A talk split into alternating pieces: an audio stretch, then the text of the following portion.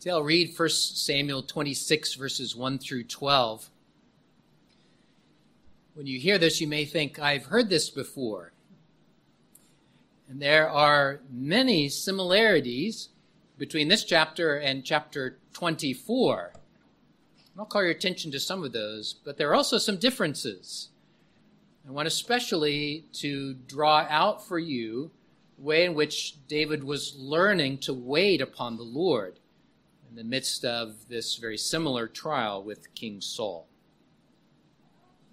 This is God's word. Now the Ziphites came to Saul at Gibeah, saying, Is David not hiding in the hill of Hachilah opposite Jeshimon? Then Saul arose and went down to the wilderness of Ziph, having 3,000 chosen men of Israel with him, to seek David in the wilderness of Ziph. And Saul encamped in the hill of Hachilah, which is opposite Jeshimon by the road. But David stayed in the wilderness, and he saw that Saul came after him into the wilderness. David therefore sent out spies and understood that Saul had indeed come. So David arose and came to the place where Saul had encamped. And David saw the place where Saul lay, and Abner the son of Ner, the commander of his army. Now Saul lay within the camp with the people encamped all around him. Then David answered and said to Ahimelech the Hittite and to Abishai the son of Zeruiah, son of or brother of Joab, saying, Who will go down with me to Saul in the camp? And Abishai said, I will go down with you. So David and Abishai came to the people by night and there Saul lay sleeping within the camp, with his spear stuck in the ground by his head. And Abner and the people lay all around him. Then Abishai said to David, God has delivered your enemy into your hand this day. Now, therefore, please let me strike him at once with the spear, right to the earth. And I will not have to strike him a second time. But David said to Abishai, Do not destroy him. For who can stretch out his hand against the Lord's anointed and be guiltless? David said furthermore, As the Lord lives, the Lord shall strike him, or his day shall come to die, or he shall go out to battle and perish.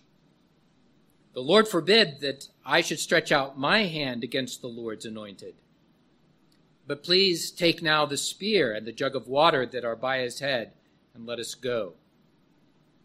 So David took the spear and the jug of water by Saul's head. And they got away, and no man saw or knew it or awoke, for they were all asleep, because a deep sleep from the Lord had fallen on them. I'll pause there. There's more to this in the uh, following verses. Waiting can be difficult. Uh, maybe the uh, maybe as a as a child or a, uh, some of the children in the church right now would say to their mom, "Mama, I'm hungry. Is it time to eat?"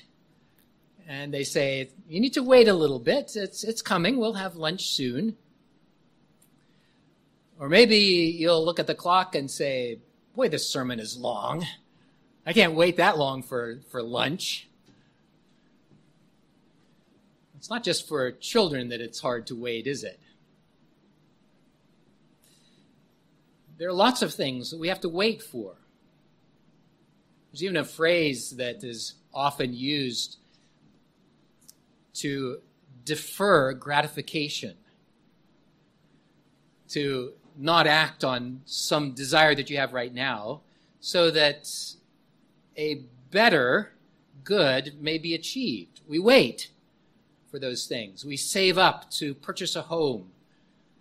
We wait for marriage to enjoy the, uh, uh, the, the, sexual intimacy that God has designed for marriage. There's a, a waiting that God often has for us. Whether it be impulse spending or binge watching or gratifying other desires, though, we do not like to wait. We want what we want and we want it right now. We've been following David. We've been following the path of his life and, uh, and the growth of grace that can be seen in him. Now, surely his path has not been a, a straight line upward path. The honesty of the Christian life is one that has many ups and downs. So, like David, we experience these as well. The, the faith that is sometimes expressed and the fear that often overwhelms us. In this passage today, David demonstrates what it means to wait on the Lord. And it's a demonstration that, that shows development in his life. I mentioned that this is the second time where David has this opportunity to kill Saul. It's, it is so similar to chapter 24 that there are actually some, uh, some scholars who say, well, w- this can't have actually happened. It's a, they're telling this story a second time for some reason. I could see maybe David, David letting Saul go once, but twice? Really? Well, yes, really. And there's a reason for it. And we're going to think about that today because God has brought it to us a second time. And there is a nuance, there's a difference, there's a development in David that revolves around this very important Christian practice of waiting on the Lord. While we look at that, we're also going to notice that Saul grows too, but he grows in sin. We'll start there and then turn to look at David's growth and his coming to understand and exercise his faith and waiting on the Lord. So let's look at Saul. This grievous, tragic character continues to go from bad to worse. After the interlude with Nabal and Abigail, David goes back to Judah. God sent him there. It really wasn't an interlude, was it? God was training him even there. He was training him to put to death his own selfish desires, to put to death his pride and his anger so that he would wait on the Lord. He learned this through Nabal and Abigail. And so now, when God sent him back to Judah, he goes. He goes back to the wilderness of Ziph, the very same place where Saul had, had attempted to kill him before. Well, why did he go there? Didn't he know that, that he was vulnerable? Well, God had sent him there. God said, Go back to Judah. And so he went. This is part of the growth of grace. But just like before, the people of Ziph betrayed him again. It's almost as if they're reading from the same script. They go to Saul and they told him, Is not David hiding himself uh, in our country? He's in our backyard. You can find him. Here's his address. He's in the wilderness of Ziph near Hachilah.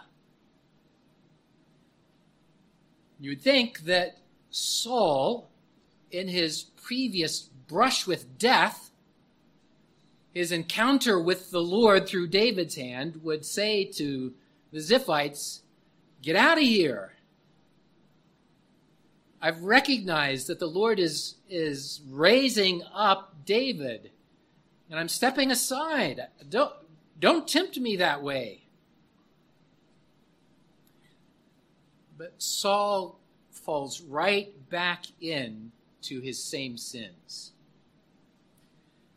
The commentator Phillips calls this Saul's depravity, his advanced depravity, even. Describes it this way A man in his sin is ever ready to commit evil. And all the more true of men and women who exercise great power, privilege, and authority when this temptation comes to Saul, he just he just falls right back into it and he gathers his trained soldiers and he goes out into the field to chase down David. You see, without the Spirit, Saul didn't have that foundation of grace. And therefore, he didn't have the faith or the will to fight against these old sins. And Saul knew better.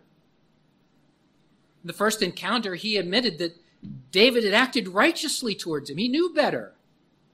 He knew that he had acted unrighteously towards David, that David didn't deserve to be treated the way that he had treated him.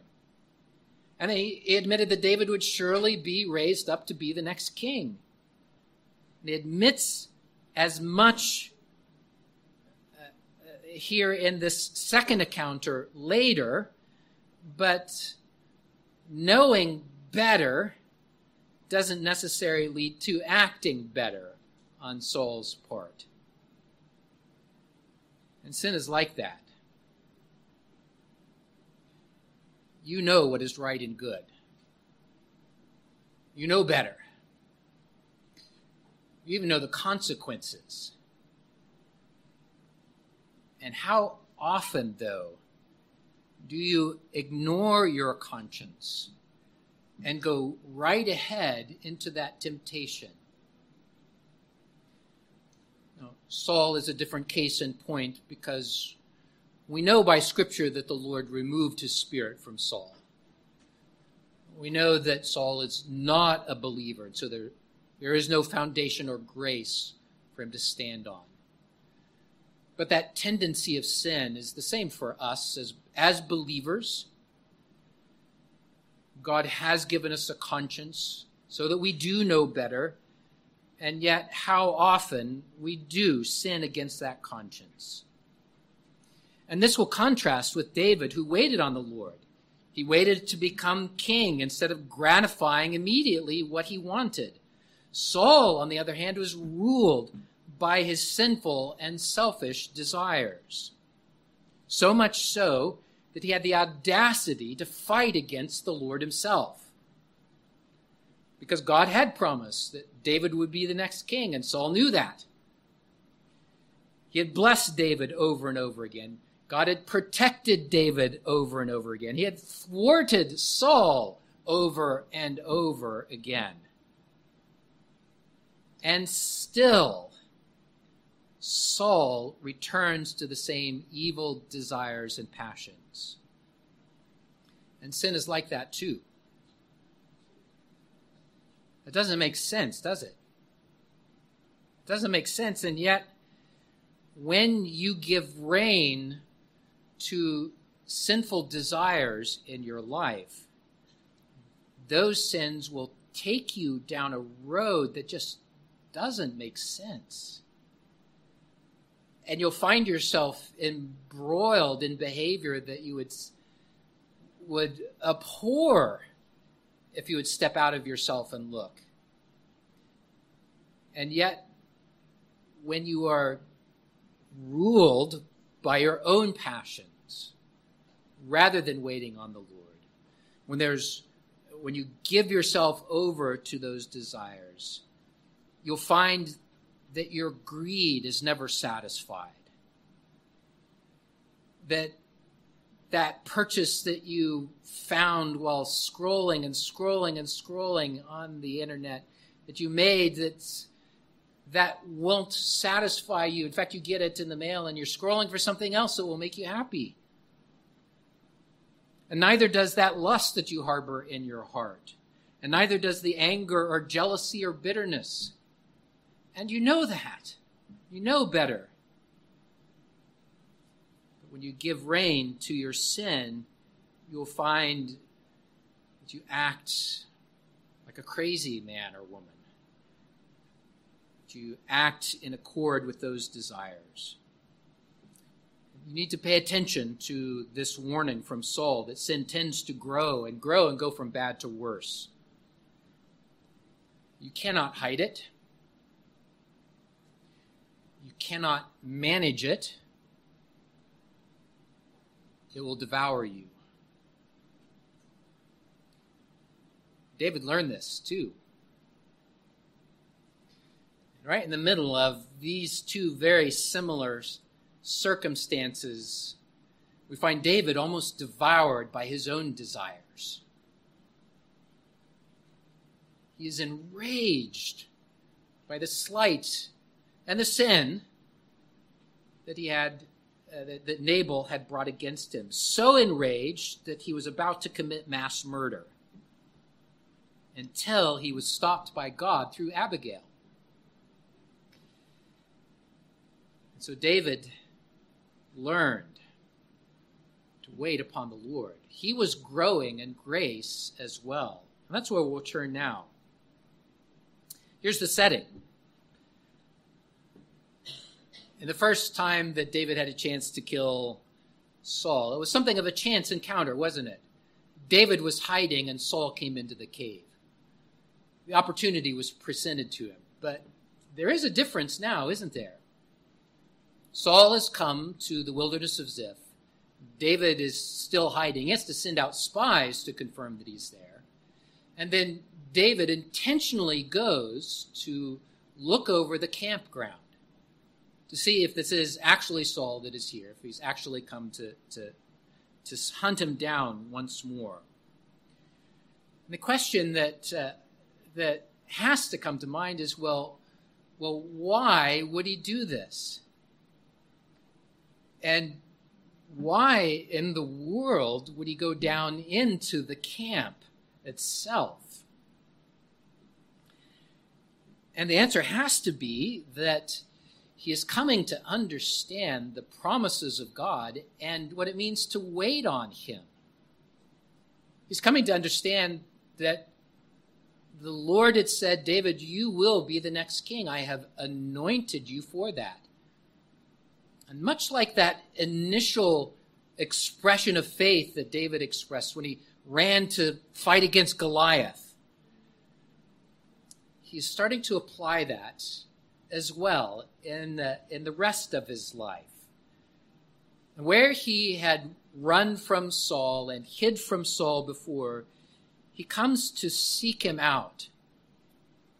This was already uh, beginning in the earlier earlier fashions where when David left Saul in that first encounter, he didn't just run and hide, but he called out.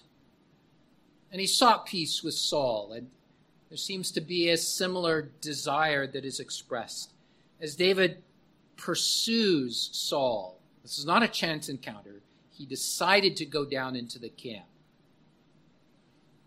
And it says that he knew he would know where Saul lay. He was a he was a man of war. He understood how how that how that encampment would be laid out. The important men were in the center. That's the command central. The rest of the camp around. So he goes to two of his mighty men and says, Who will go with me? Ahimelech or Abishai, his nephew, uh, nephew through his sister Zeruiah. And he, he goes and, and he gets a companion to go with him. And Abishai goes. They sneak down into the camp, and Abishai says, says this This is God's hand. God has delivered your enemy into your hand this day.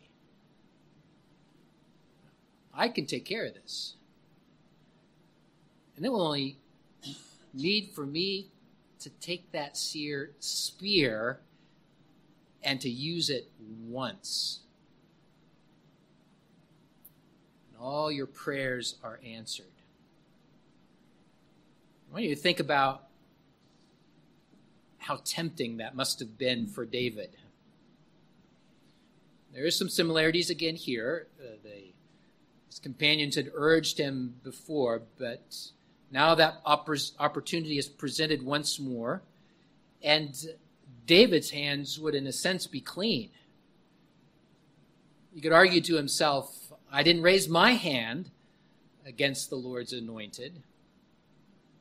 But like before, David refuses to kill Saul. And he refuses for Abishai to do it for him. And he gives three reasons for that decision. The first is that Saul was the Lord's anointed. And this runs through David's answer before. And so I'll be briefer here. David respected what God had done. The Lord had appointed Saul to be the king. And so it wasn't for David to remove him. He respected the office, he respected the institution of the king that comes from God. And so his conclusion was this to fight against Saul was to fight against the Lord. We've made that point before that Saul was fighting against David and was fighting against the Lord. Well, the same is true the other way around, and David understood this. I'd like to note in this case that the New Testament confirms this. It reinforces the principle that civil government has been instituted by God. It's His authority by which our governors, our rulers, our presidents, our kings rule. He has designed society to have rulers who will accomplish His appointed tasks. Romans 13 even says that the that our governors are the Lord's ministers, that they are ministers of God to, to, uh, to punish evildoers. Because of that, we are to obey those rulers as they, uh, as they rule for God. Now, rulers are accountable to God and uh, and we are uh, we cannot be required to sin, and that's a whole huge wonderful topic that we can get into later. But for now, the starting point is that God instituted civil government, and our default position is to obey those who are over us, to obey them for our good and the good of our country.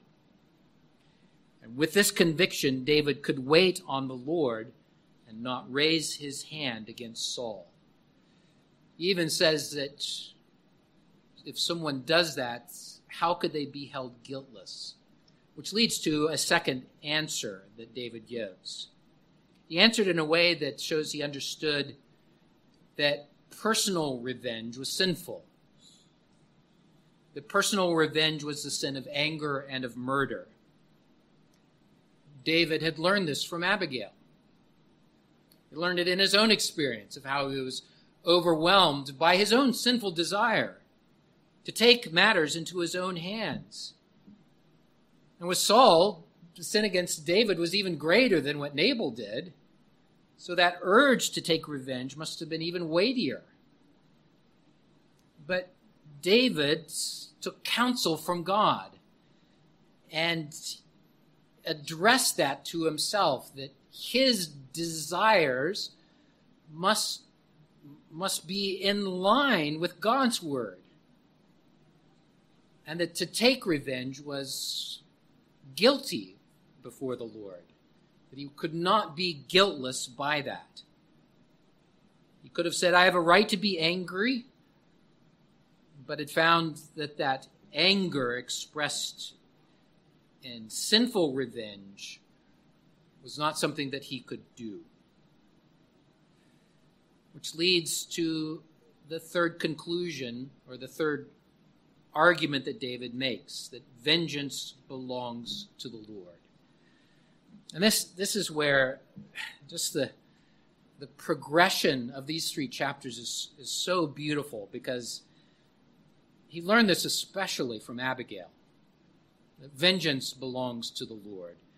It's hinted at in chapter 24. It's hinted at as, as David says, as uh, uh, that, that the Lord will judge between you and me. But listen to what he says now. As the Lord lives, the Lord shall strike him, or his day shall come to die or he shall go out to battle and perish. For the Lord forbid that I should stretch out my hand against the Lord's anointed. It's as if he says, God will take care of me. And God will take care of Saul. Remember Nabal? Do you remember what happened to Nabal? His day for death came. And in God's providence, It was uh, there was an immediacy about that, so that David would understand the sovereignty of God. And the text very clearly says that the Lord struck Nabal down. The Lord struck him, so he died. And David is growing in grace in this expression.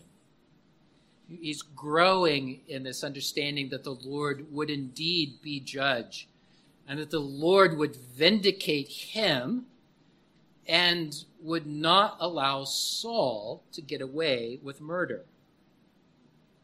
And so, having seen the sovereign Lord act against Nabal, he could understand this context in his own day and in his own history that the Lord was ruling over everything that happened. And that even though Saul was coming, going back on his words and coming back to try to chase down, down David, David could wait upon the Lord. He might die of old age. It might not be today. It might not be tomorrow. They might be killed in battle. But his day would come. And that day would be the Lord's day. It would be the Lord's judgment that was being exercised. So, how could David wait on the Lord? Did so by putting the Lord first over his own desires over his own plans, over his own reputation. He reasoned with himself from those promises of God that if the Lord intended for him to be king, then the Lord would do it. And if wickedness stood in, the, in his way, then the Lord would clear his path. Once more from Phillips. Alas, into how many sins and even crimes have men been betrayed through unwillingness to wait for God's time.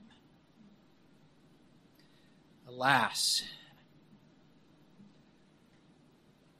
how often we are unwilling to wait for God's time. By way of application, let me give two ways of waiting upon the Lord. First of all, wait on the Lord by dying to self. Saul's sin and his progressions in sin give a warning that you must treat sin seriously, treat it as a, a, a deadly uh, affliction and temptation understand its nature to lead you to be more and more calloused about sin in your life. Be aware of its tendency to deceive you that you can manage it, that it's just a little sin. Be especially warned that if you're cavalier about sin, that it can lead you into worse and worse. But as a believer, God has given you His Holy Spirit to battle against that. He has given you a spirit so that you would deny yourself and follow after Christ as you wait on him. You see, the Lord loved you so much that he will not let that sin have its sway in your life. And he clothes you with forgiveness. And he clothes you and armors you with his word and with his spirit so that you can stand against the evil day. And that same Lord who justifies you and forgives your sin is also at work in you by his spirit to put to death the old self and to put on Christ. So wait on the Lord by dying to self, by putting aside and offering up those ambitions and those desires and directions in your life so that you would follow Jesus. And secondly, wait on the Lord in this way. Wait on the Lord by fixing your eyes upon his promises and upon the person of our Savior. As you read over what David say, says, you'll find that David refers to the Lord of the covenant, the capital L O R D, Yahweh, and he refers to him over and over and over and over and over. Five times he calls upon the covenant Lord. And there's a reason, I think, for that. The battle that's going on is over his selfish desires. And and the weight of that is something that we've we've tried to understand. And so David, in the midst of that, is reminding himself and he's reminding Abishai, he's reminding us that that the Lord knows. The Lord sees all of this, and you can trust him. And so he puts the Lord first over all of his desires over all of his own plans of how he might come to be king, over his reputation. He was denying himself and offering himself to follow after the Lord. And you do as well as you wait upon the Lord. You fix your eyes upon Jesus Christ and remind yourself of who your Lord and Savior is and especially in the midst of temptation and trial. Especially as you find that you're going down that path of crazy because of that sin that you're giving rein to. Remind yourself that your Savior has called you to follow Him, to deny yourself, to put to death those, those sinful desires. And wait on the Lord by reminding yourself of how God has been good to you. David could look back to that first encounter in the cave. He could look back at how the Lord had delivered him, delivered then. He could look back on, on the unexpected peace that he was able to have with Saul. Wonder of wonders, he was able to appeal to Saul and in that moment to have some reconciliation. And he could look back and, and he could look to this situation and know that, that the Lord had, uh, had intervened, causing a sleep to fall on all of those men. He could look back at Nabal and say, the Lord was at work there by sending Abigail over and over again. And while waiting on the Lord, you can remind yourself of the Lord's faithfulness. You may not see it right now, but God has been with you, and God is with you. You can remind yourself of his presence and his promises. And take God's word with you as you do that. Psalm 34 says, The angel of the Lord encamps around all who fear him. He delivers them. O taste and see that the Lord is good. Blessed are those who trust in him. Follow that invitation in the midst of the trial to see the angel of the Lord, to see Christ with you. Or Psalm 27 says, Wait on the Lord, be of good courage, and he shall strengthen your heart. Wait, I say, on the Lord. That's my exhortation to you today. Wait on the Lord. I'll say it again. Wait on him. Be of courage. He will strengthen your heart. Amen. Let's pray. Oh Lord, far too often we lose sight of you in the midst of our troubles, and we give rein to our own selfish desires, and our plans for self preservation or promotion tend to go, not tend, they do go awry and tend to go from bad to worse. God, forgive us.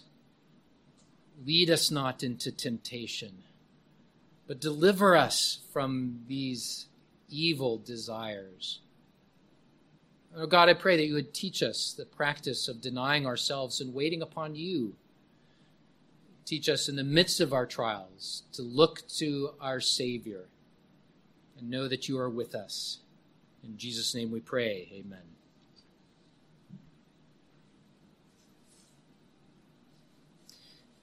Wait on the Lord, I say. That's the close of Psalm 27. That's where we'll turn to close our service today.